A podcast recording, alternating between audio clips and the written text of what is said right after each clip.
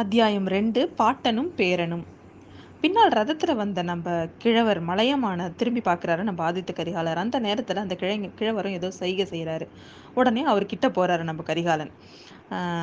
அவர் வந்து கரிகாலன் கிட்ட சொல்கிறாரு நான் இப்போ வந்து இந்த இடத்துல உங்களை உங்களை வந்து பிரிஞ்சு நான் வந்து திருக்கோவிலூருக்கு போகணும்னு நினைக்கிறேன். போகிறது போகிறதுக்கு முன்னாடி நான் உங்ககிட்ட கொஞ்சம் முக்கியமான விஷயம்லாம் பேசணும். குதிரையிலேருந்து இறங்கி அந்த அரச மர அரச மரத்தடிக்கிட்ட வா. நான் உங்ககிட்ட தனியாக பேசணும் அப்படிங்கிறாரு நம்ம திருக்கோவிலூர் மலையம்மான் அப்படியே ஆகட்டும் தாத்தா அப்படின்னு சொல்லிட்டு கரிகாலனும் உடனே குதிரையிலேருந்து கீழே குதிக்கிறான். கிழவரும் ரதத்துலேருந்து வராரு. ரெண்டு பேரும் அரச மரத்தடி மேடைக்கு போய் தனியாக உட்காந்துக்கிறாங்க.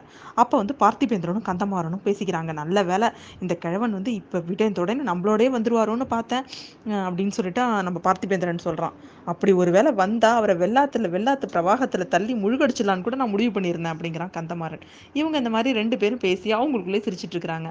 அந்த சமயத்தில் நம்ம ஆதித்த கரிகாலன் கிட்ட நம்ம மலையமான் மலைநாடு உடைய திருக்கோவிலூர் மலையமான் வந்து பேசிட்டு இருக்கிறாரு அவர் என்ன சொல்றாருன்னா ஆதித்த ஆதித்தா இன்னிலேருந்து இருபத்தி நாலு வருஷத்துக்கு முன்னாடி நீ பிறந்த திருக்கோவிலூர் அப்படின்னு திருக்கோவிலூர்ல என்னோட அரண்மனையில தான் நீ பிறந்த. அந்த சமயம் நடந்த கொண்டாட்டங்கள்லாம் எனக்கு இப்ப நேர்த்தி நடந்தது மாதிரி இருக்கு. உன்னோட உன்னோட குலத்தை சேர்ந்தவங்களும் என்னோட குடியை சேர்ந்தவங்களும் சோழ நாடு தொண்டை நாடு சேர்ந்த சிற்றரசர்கள் நல்ல பல பேர் அங்கே வந்திருந்தாங்க. இவங்க எல்லாரையும் சேர்ந்த வீரர்கள்லாம் முப்பதினாயிரம் முப்பதினாயிரம் பேர் வந்திருந்தாங்க. அவங்களுக்கெல்லாம் நடந்த விருந்து விமர்சையெல்லாம் சொல்லி முடியாது. உன்னோட தந்தையோட பட்டாபிஷேக விழாவில் கூட அவ்வளோ விருந்து கோலாகலம்லாம் நடக்கலை. என் பொக்கிஷத்தில் என்னோட முன்னோர்கள்லாம் நூறு வருஷமாக சேர்த்து வச்சிருந்த பொருள் அத்தனையும் இந்த மூணு நாள் கொண்டாட்டத்தில் தீத்துட்டேன் நான். அந்த சமயம் உன்னோட கொள்ளுப்பாட்டனார் ஆகிய பராந்தக சோழர் திருக்கோவிலுக்கு வந்திருந்தாரு. உன்னோட பெரிய பாட்டனார் கண்டராதித்தர் உன்னோட தந்தை சுந்தர சோழர் எல்லாருமே வந்திருந்தாங்க. ஆண் குழந்தை பிறந்துருச்சுன்னு கேட்ட உடனே அவங்க எல்லாருக்கும் ரொம்ப சந்தோஷம். சோழ குலத்தை விளக்க வைக்கிறதுக்காக நீ பிறந்துட்டேன்னு ரொம்ப குதூகலமா இருந்தாங்க. உன்னோட பாட்டனோட மூத்த தமையன்களுக்கு எல்லாரும் பார்த்தீங்கன்னா அது வரைக்கும் சந்ததியே இல்லை. அரிஞ்சயனுக்கு உன்னோட அப்பா மட்டும்தான் ஒரே பையன். அதுவும் உங்க அப்பா இருக்காரே உன் பிரயத்துல மன்மதனை மாதிரி அழகா இருப்பாரு. சோழ குலத்திலேயோ இல்லை தமிழகத்திலேயோ அவ்வளோ அழகான பிள்ளையை யாருமே பார்த்துருக்கவே மாட்டாங்க. அதனால உன் அப்பாவுக்கு வந்து பார்த்தீங்கன்னா எல்லாருக்கும் அவர் செல்ல பிள்ளை. எல்லாரும் வந்து ரொம்ப அவரை வந்து செல்ல பிள்ளையா வளர்த்தாங்க. அவங்க அவருக்கு வந்து தன்னோட பெண்ணை கொடுக்கறதுக்காக இலங்கை விந்திய பர்வதம் அங்கே இல்லை உள்ள மன்னாதி மன்னர்கள் சிற்றரசர்கள் எல்லாம் தவமா தவம் கிடந்தாங்க. அந்த மாதிரி அர்ஜுனனையும் மன்மதனையும் ஒத்த ஒரு அழகன் வந்து சோழ சிங்காசனத்துக்கும் உரியவன் அப்படிங்கிற எண்ணமும் அந்த ஆர்வ அந்த ஆர்வத்துக்கு காரணம். ஆனால் உன்னோட தந்தையை மருமகனாக இப்போ கிடைக்கிறது வந்து எனக்கு தான் கொடுத்து வச்சுருந்துச்சு. எங்கள் வம்சத்தில் நாங்களாம் ஆணாகட்டும் பெண்ணாகட்டும் எங்களுக்கு நாங்கள் அழகி அழகெல்லாம் கிடையாது. ஆண் பிள்ளைகள் உடம்புல வந்து எத்தனைக்கு எத்தனை போர்க்காயங்கள் இருக்குதோ அதுதான் எங்களுக்கு அழகு. அதே மாதிரி எங்கள் குலத்து பெண்களுக்கு கருப்பும் குணமும் தான் அழகு. உன்னோட தந்தைக்கு என்னோட மகளை கல்யாணம் செய்யணும்னு தீர்மானிச்சப்போ பார்த்தீங்கன்னா மலைய இந்த நாடு முழுக்க அப்படியே அல்லோகலமாக இருந்தது. அவ்வளவுக்கும் நம்ம தமிழ்நாட்டு சிற்றரசர்கள் எல்லாருக்கும் ரொம்ப அருவறுப்பாக இருந்தாங்க. அதை நான் கண்டுக்கவே இல்லை. மூணு உலகமும் பிரமிக்கும் மாதிரி உங்கள் அப்பா அம்மாவுக்கு நான் கல்யாணம் பண்ணி வச்சேன். அப்போ நடந்த கொண்டாட்டத்தை விட நீ பிறந்தபோது தான் திருக்கோவிலூரில் பெரிய கொண்டாட்டமாக இருந்துச்சு. உனக்கு என்ன பேர் வைக்கணும்னு சொல்லிட்டு ரொம்ப சர்ச்சையாக இருந்தது. உன்னோட உன்னோட ஒரு சிலர் என்ன சொன்னாங்கன்னா உங்கள் குலத்து முன்னோர்லேயே மிகவும் புகழ்பெற்றவர் வந்து கரிகால் வளவன் அதனால் அவர் பேரை வைக்கணும்னு சொன்னாங்க. நானும் இன்னும் சிலரும் என்ன சொன்னோம் அப்படின்னா உன்னோட பெரிய பாட்டனார் ராஜாதித்தரோட பேரை தான் வைக்கணும் அப்படின்னு வற்புறுத்தணும் கடைசியில் ரெண்டு பேரையும் சேர்த்து ஆதித்த கரிகாலன் அப்படின்னு உனக்கு பேர் வச்சாங்க. அங்கே பார் ஆதித்தா அதோ தெரியுதுல அதுதான் திருநாவலூர் கோவிலோட சிகரம். அங்கே தான் வந்து சுந்தர பெருமாள் வந்து பிறந்த ஸ்தலம் அது. அங்கே அங்கே இன்னையிலேருந்து ஒரு இருபத்தஞ்சு வருஷத்துக்கு முன்னாடி உன்னோட பெரிய பாட்டனார் ராஜாதித்த சோழர் வந்து முகாம் போட்டிருந்தாரு. கதைகள் காவியங்கள் எல்லாம் எத்தனையோ வீரங்க வீரர்களை பற்றி நம்மலாம் கேட்டிருக்கோம். ஆனால் இந்த வீரம் வந்து ராஜாதித்தர மாதிரி ஒரு வீரரை வந்து நான் பார்த்ததே கிடையாது கேட்டதும் இல்லை. போர்க்களத்தை அவர் போர் செய்யறத பார்த்தவங்க யாராக இருந்தாலும் அப்படிதான் சொல்லுவாங்க அப்படிங்கிறாரு. ஒரு பெரிய சைன்யத்தை திரட்டிட்டு வடநாட்டின் மீது படையெடுத்து போக அவர் இங்கே ஆயத்தம் செஞ்சுட்டு இருந்தாரு ரெட்டை மண்டலத்து அரசனாகிய கண்ணரதேவன் அப்படிங்கிறவனை முறிய முறியடிச்சு மானிய கேடம் அப்படிங்கிற அவனோட தலைநகரை தரமட்டமாக்கணும் அப்படிங்கிறது தான் அவரோட மன உறுதி. முன்னாடி காலத்தில் பார்த்தீங்கன்னா பல்லவ குல மாமல்ல சக்கரவர்த்தி வந்து வாதாபி அப்படிங்கிற ஒரு வடநாட்டையே போய் அழிச்சு தரமட்டமாக்கினாரு. அதே மாதிரி மானிய மானியக்கேட நகரையும் அடியோட அழிக்கணும். அப்போதான் இந்த ரெட்டை மண்டலத்தாரோட கொட்டம் அடங்கும் அப்படின்னு நம்ம ராஜாதித்தர் நினச்சிட்டு இருந்தார். அதுக்கு வேண்டிய பெரிய சைன்யத்தை திரட்டுறதுன்னா லேசான காரியமா மாமல்லர் வந்து ஏழு வருஷ காலம் அந்த படை திரட்டினாராம். அவ்வளோ காலம் வேண்டாம் மூணு இல்லைன்னா நாலு வருஷத்தில் நம்ம ராஜாதித்தர் வந்து படை திரட்டிடலான்னு சொன்னார். அதே மாதிரி அந்த இடத்துல வந்து எங்கே பார்த்தாலும் படை திரட்டி போர் பயிற்சியெல்லாம் நடந்துட்டு இருந்துச்சு. ஆதித்தா அந்த நாளில் நீ இந்த நதி ரெண்டு நதிக்கு இடையில இருக்கிற பிரதேசத்தை மட்டும் நீ பார்த்துருந்தேன்னு வச்சுக்கோ ஏன் அதை பார்க்கறதுக்கு கண் க கோ கோடி கண் பத்தாது. அவ்வளோ அப்படி ஒரு காட்சி அது. உயிர் உள்ள வரைக்கும் அதை மறக்கவே மாட்டாங்க. திருநாவலூர்ல ராஜாதித்தர் முப்பதாயிரம் வீரர்களோட தங்கியிருந்தாரு. பெண்ணையாற்றங்கரையில இருந்து முடியூர் சிற்றரசர் சேரநாட்டு சிற்றரசன் வெள்ளன் குமரன் அங்க இருபதினாயிரம் வீரர்களோட முகாம் போட்டிருந்தான். ஓம் பாட்டன் அரிஞ்சயனும் நானும் திருக்கோவிலூர்ல திருக்கோவிலூர்ல இருந்தோம். அங்க ஐம்பதாயிரம் வீரர்களை வந்து ஆயுதம் செஞ்சுட்டு இருந்தோம் இன்னும் கொடும்பாளூர் பெரிய வேளாளன் இன்னைக்கு சோழ நாட்டுக்கு சனியனா வந்திருக்கானே அந்த பழுவேட்டரையன் கடம்பூர் சம்புவராயன் இந்த இந்த மாதிரி எல்லா சிற்றரசர்களும் பார்த்தீங்கன்னா இந்த ரெண்டு நதிக்கும் இடையில தங்கியிருந்தாங்க படைகளோடு தங்கியிருந்தாங்க. யானை படைகளுக்கும் குதிரை படைகளுக்கும் இங்கே அவ்வளோ படைகள் இங்கே தங்கியிருந்துச்சு. இங்கே தங்கியிருந்த படைகளுக்குள்ளே பார்த்தீங்கன்னா அடிக்கடி பயிற்சி போர்கள்லாம் நடக்கும். யானையோட யானை மோதும்.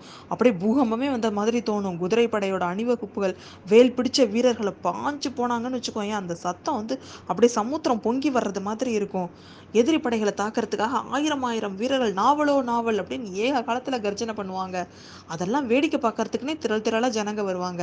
இந்த திருமுனைப்பாடி நாட்டிலையும் நடுநாட்டிலையும் உள்ள ஜனங்கள்லாம் ரொம்ப நல்லவங்க. அது மட்டும் இல்லை வீரம் நிறைஞ்சவங்க. இங்கே வந்து படை திரண்டு இருக்கும்போது பார்த்தீங்கன்னா அவங்களோட விவசாயத்துக்கு ரொம்ப வந்து கஷ்டமாக இருக்கும். அப்போல்லாம் அதெல்லாம் அவங்க பொருட்படுத்தவே இல்லை.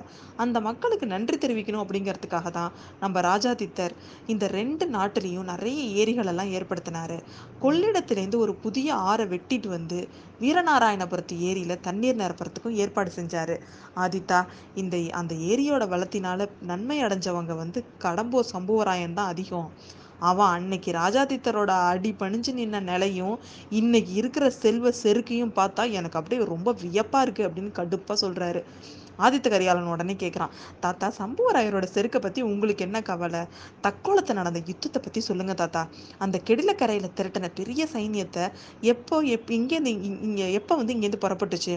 அவ்வளோ முன்னேற்பாடுகள் செஞ்சும். என்னோட தாத்தா வந்து இவ்வளோ பெரிய வீரராக இருந்தும் நம்ம படைகள் ஏன் தக்கோலத்தில் தோல்வி அடைஞ்சது?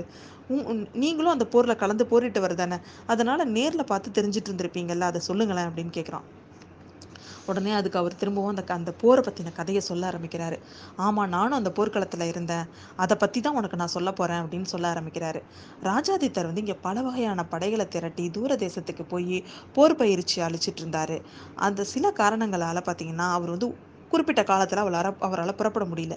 என்ன காரணம் அப்படின்னா இலங்கையில் மறுபடியும் போர் மூண்டதாக செய்தி வந்துச்சு. அதை வெற்றிகரமாக முடிக்கிறதுக்கு அங்கேயும் நம்ம கொஞ்சம் படைகளை அனுப்ப வேண்டி அனுப்ப வேண்டி இருந்துச்சு. நம்ம பின்னாடி பக்கம் ஒரு பகைவனை வச்சுக்கிட்டு நம்ம முன்னாடி ரொம்ப தூரம் போகிறது அதோடு இல்லாமல் சோழ நாட்டோட முக்கியமான சேனாதி வீரர்கள் தளபதிகள் இதை இவங்க எல்லாரும் போகிறத சக்கரவர்த்தியான அப்போ பராந்தக சக்கரவர்த்தி அதை விரும்பலை. இலங்கை போர் முடிஞ்சதா செய்தி வந்ததுக்கப்புறம் புறப்படலாம் அப்படின்னே சொல்லிட்டு இருந்தாரு. அதனால் நாங்கள் புறப்படுறதுக்கு ரொம்ப டிலே ஆகிட்டே இருந்துச்சு. ராஜாதித்தரும் தந்தையோட வார்த்தை தட் தட்ட முடியாமல் ரொம்ப பொறுமையாக இருந்தார். ஆனால் பகைவர்கள் அந்த மாதிரி காத்திருக்கல. இரட்டை மண்டல சக்கரவர்த்தி கன்னரதேவன் அதே சமயத்தில் நம்ம நாட்டின் மீது படையெடுக்கிறதுக்காக ஒரு பெரிய சைன்யத்தை திரட்டிட்டு வந்தான். அந்த பெரிய சைன்யத்தோட அவன் வந்து வரும்பொழுது பார்த்தீங்கன்னா கங்க நாட்டு மன்னன் பூதுகனும் அவனோட சேர்ந்துக்கிட்டான் அந்த வடக்கிலும் தெற்கிலும் ரெண்டு கடலும் ஒன்றா சேர்ந்தா எவ்வளோ இருக்கும்? அந்த மாதிரி அவ்வளோ ஒரு பெரிய படை அது. அது ஒரு பெரிய சமுத்திரம் மாதிரி முன்னாடி நம்மளை நோக்கி வந்துட்டு இருந்துச்சு. அதை அதை எல்லாத்தையும் இவ்வளோ பெரிய படை வந்து நம்மளை நோக்கி வந்துட்டு இருக்குங்கிற விஷயத்த வந்து நம்ம ஒற்றர்கள் எல்லாரும் கேட்டுட்டு வந்து சொன்னாங்க. ஆனால் இதுவும் ஒரு விதத்தில் நல்லது அப்படின்னு தான் ப பராந்தக சக்கரவர்த்தி அப்போ சொன்னார்.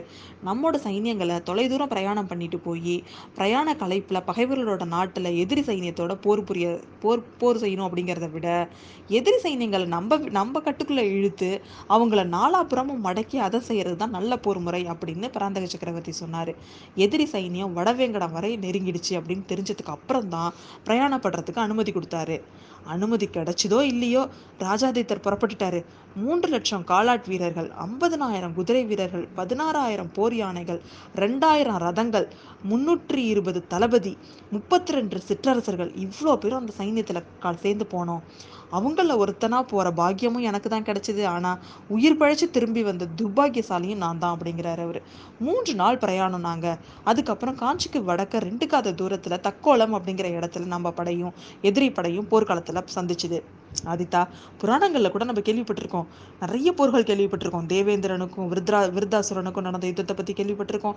ராம ராவண யுத்தத்தை பற்றி கேள்விப்பட்டிருக்கோம். பாண்டவர் கௌரவர்கள் யுத்தத்தை பற்றி கேள்விப்பட்டிருக்கோம். ஆனால் தக்கோலத்தில் நடந்த அந்த கோர யுத்தத்தை நேரில் பார்த்தவங்க அந்த யுத்தம்லாம் அறுப்போன்னு சொல்லிடுவாங்க. நம்மோட படையை விட எதிரிங்களோட படை சுமார் கிட்ட சுமார் இரண்டு மடங்கு அதிகமாக இருந்துச்சு. அவங்க அஞ்சு லட்சம் வீரர்கள் இருந்தாங்க. முப்பதினாயிரம் போய் போ போர் யானைகள் இருந்தது. அந்த அதெல்லாம் இருந்தா என்ன? ஆனா உன்னோட பெரிய பாட்டனார் ராஜாதித்தர மாதிரி சேனாதிபதி அந்த சைன்யத்துல இல்ல. அதனால வீரலட்சுமியும் ஜெயலட்சுமியும் நம்மோட பக்கத்திலே தான் இருந்துட்டு இருந்துச்சு.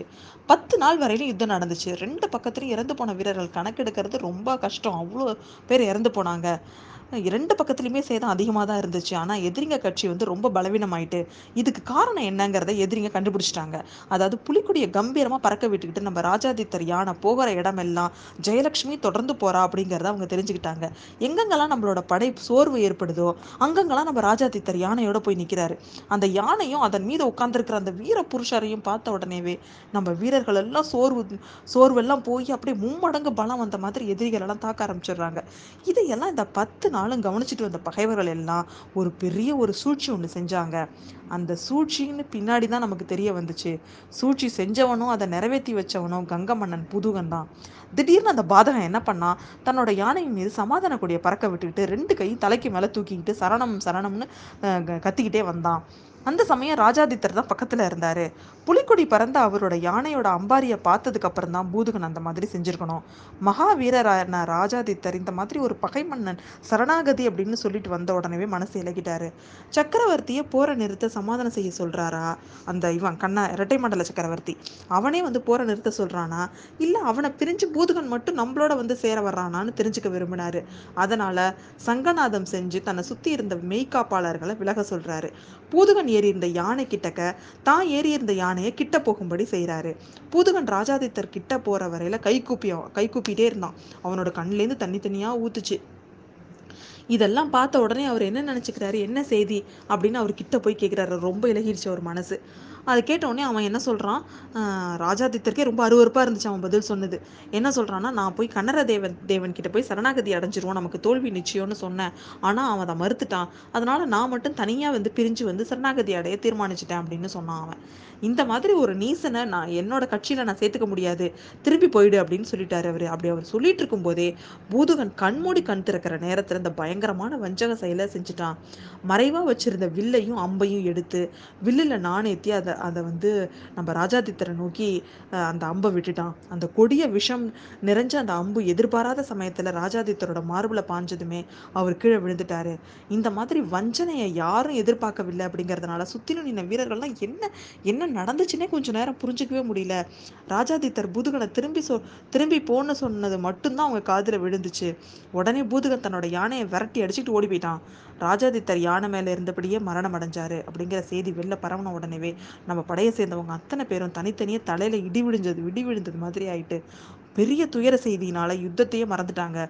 சிற்றரசர்கள் தளபதி படைவீரர்கள் எல்லாருமே செயலிழந்து புலம்ப தொடங்கிட்டாங்க. அந்த நிலையில பகைவர்களோட கை ஓங்குனதுல ஆச்சரியம் இல்லைல்ல? கொஞ்ச நேரத்துக்குலாம் நம்மளோட சைன்யம் பின்வாங்க வேண்டிய நிலைமை வந்துருச்சு. அப்படி ஓடி வந்தவங்கள தான் நானும் ஒருத்தன். இந்த கேடில நதிக்கரை வரல கூட பகைவர்களோட சைன்யம் வந்துருச்சு. இங்க வந்ததுக்கு அப்புறம் தான் நாங்க சுய உணர்வு வந்து திரும்ப நின்னோம். பகைவர்களை தடுத்து நிறுத்தினோம். நாங்க திருக்கோவிலூர்லேருந்து என்னோட குடும்பத்தாரை அழைச்சிக்கிட்டு மேற்கு மலை நாட்டில் இருக்கிற என்னோட கோட்டையில போய் விட்டேன். அந்த மலைச்சாரல்லையே படகை படைகளை திரட்டினேன். இன்னும் கொஞ்சம் படைகளை திரட்டினேன். இந்த கெடில நதி வரை வந்துட்ட பகைவர்களை அவ்வப்போ அவ்வப்போ வந்து நான் தாக்கிக்கிட்டே இருந்தேன். ஆனாலும் அந்த பகைவர்கள் பல வருஷ காலம் இந்த பகுதியை விட்டு போகவே இல்லை.